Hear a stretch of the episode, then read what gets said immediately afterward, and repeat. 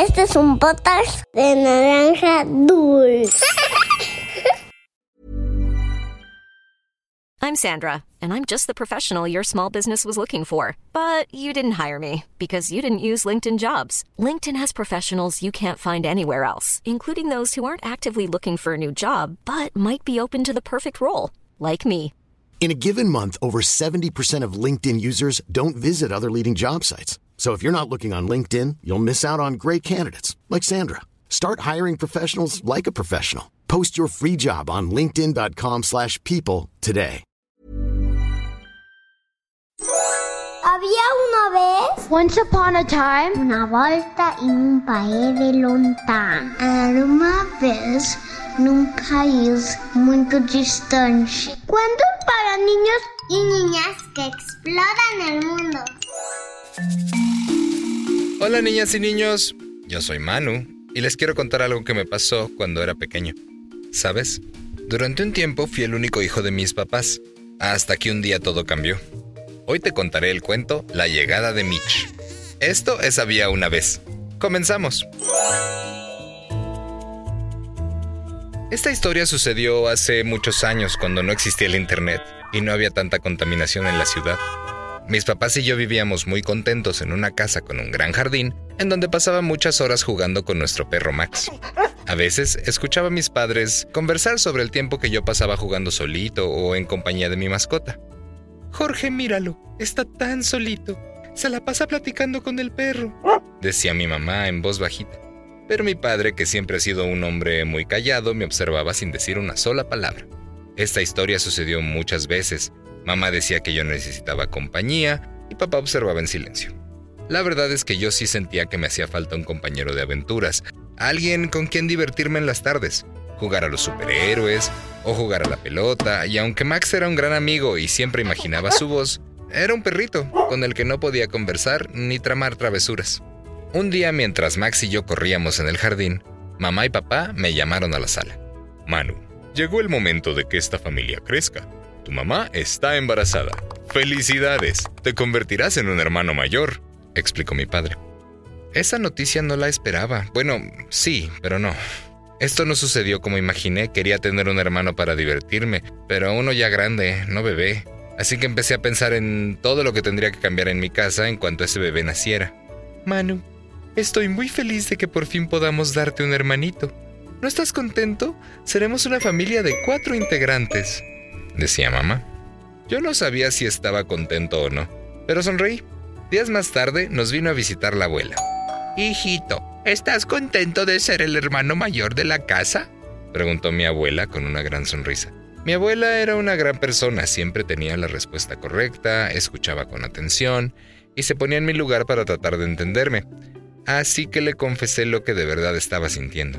Abuela, tengo miedo. No quiero que mis papás dejen de quererme. Expliqué. Manu, es normal sentir miedo. Muchas cosas cambiarán, pero debes saber que nadie dejará de quererte, pequeño mío. Tus padres te aman tanto que quisieron traer a este mundo un bebé con el que pasarás grandes momentos. Jugarán juntos de pequeños y cuando sean mayores se ayudarán mutuamente, respondió mi abuela, que era una mujer muy sabia. Después de escuchar esto sentí un poco de alivio, pero algo dentro de mí seguía sintiéndose extraño, así que busqué a Carlitos, mi mejor amigo del cole. Mi mamá me contó que está embarazada y muy pronto será hermano mayor, dije con la esperanza de escuchar consuelo. ¿Tendrán un bebé? ¡Qué horrible! Yo no tengo hermanos, pero dicen que huelen feo y que lloran todo el tiempo. Yo que tú me iría a vivir con la abuela, respondió Carlitos. Eso sonaba mal, yo no quería un bebé llorón y apestoso en casa, pero tampoco quería irme a vivir con mi abuela. Ella no me da masaje antes de dormir como lo hace mi mamá, ni me cuenta cuentos como lo hace mi papá. Empecé a sentirme muy triste, así que volví a platicar con la abuela para ver si ella podría llevarse al bebé a vivir con ella. ¿Y sabes qué dijo? Llevarme al bebé pequeño. El bebé todavía no nace. Pero ven, cuéntame, ¿por qué quieres que me lo lleve? Dijo la abuela, dando palmaditas al sofá para invitarme a sentarme junto a ella. Carlitos dice que lloran todo el tiempo y huelen muy mal. Abuela, yo no quiero eso en mi casa, quiero que las cosas sigan como están. Quiero que mis papás me abracen solo a mí y me cuiden solo a mí. Tengo miedo. Mi abuela me dio un gran abrazo, el más lindo que me había dado en toda mi vida, y me dijo, los bebés huelen feo solo cuando se hacen popó. Pero no hay una sola popó que huela bien, ¿o sí? Y lloran, porque no se saben expresar de otra manera. Aprenden a hablar con el paso del tiempo y la convivencia con las personas. Man, tal vez ahorita no lo veas, pero el bebé y tú serán los mejores amigos. Se divertirán montones haciendo travesuras y dibujando dragones.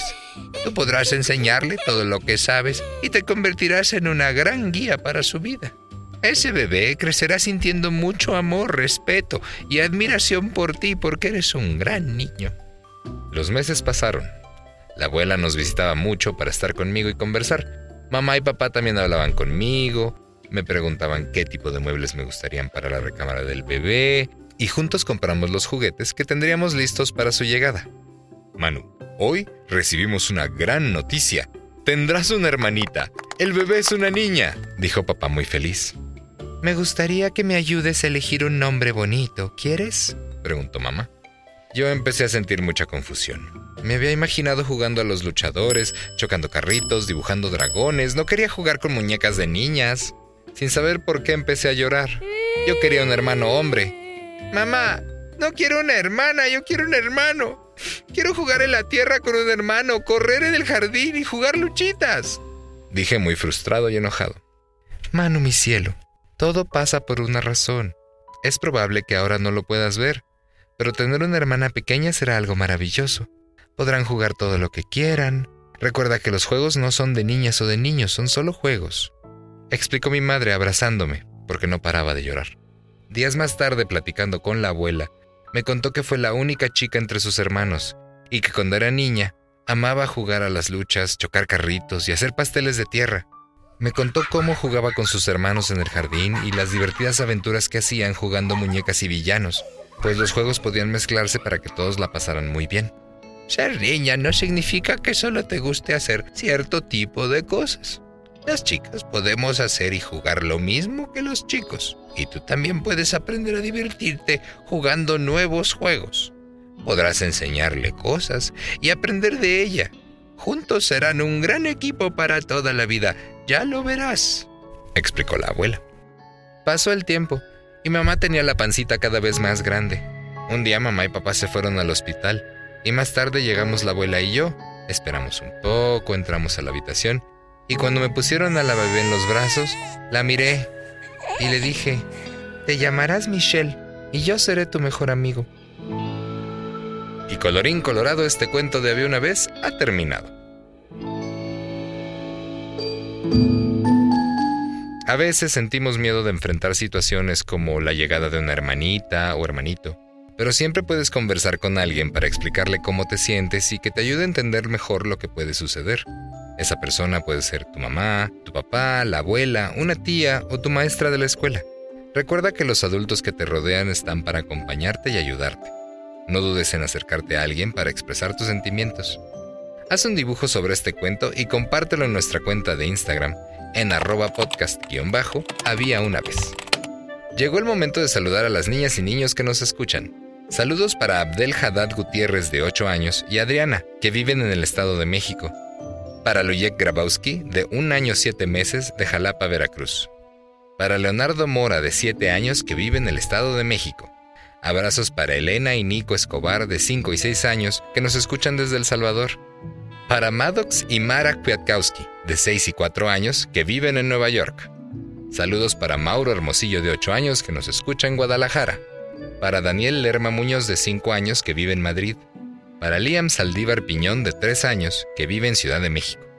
Para Ariel Rivas, de 7 años, que nos escucha desde Costa Rica. Saludos para Renata e Irupe Pushkariov, de 8 y 4 años, que viven en Uruguay. Para Victoria Cano, de 5 años, que vive en Cancún. Para Valentina Romero, de 5 años, que nos escucha desde Puebla.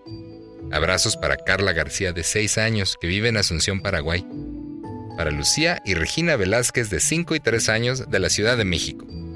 Saludos para Emma y Mateo Poletti de 6 y 8 años que viven en Montevideo, Uruguay. Para Ivana y Regina Valenzuela de 9 y 4 años que viven en Tijuana.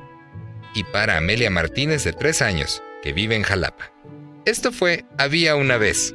Nos escuchamos en el próximo cuento.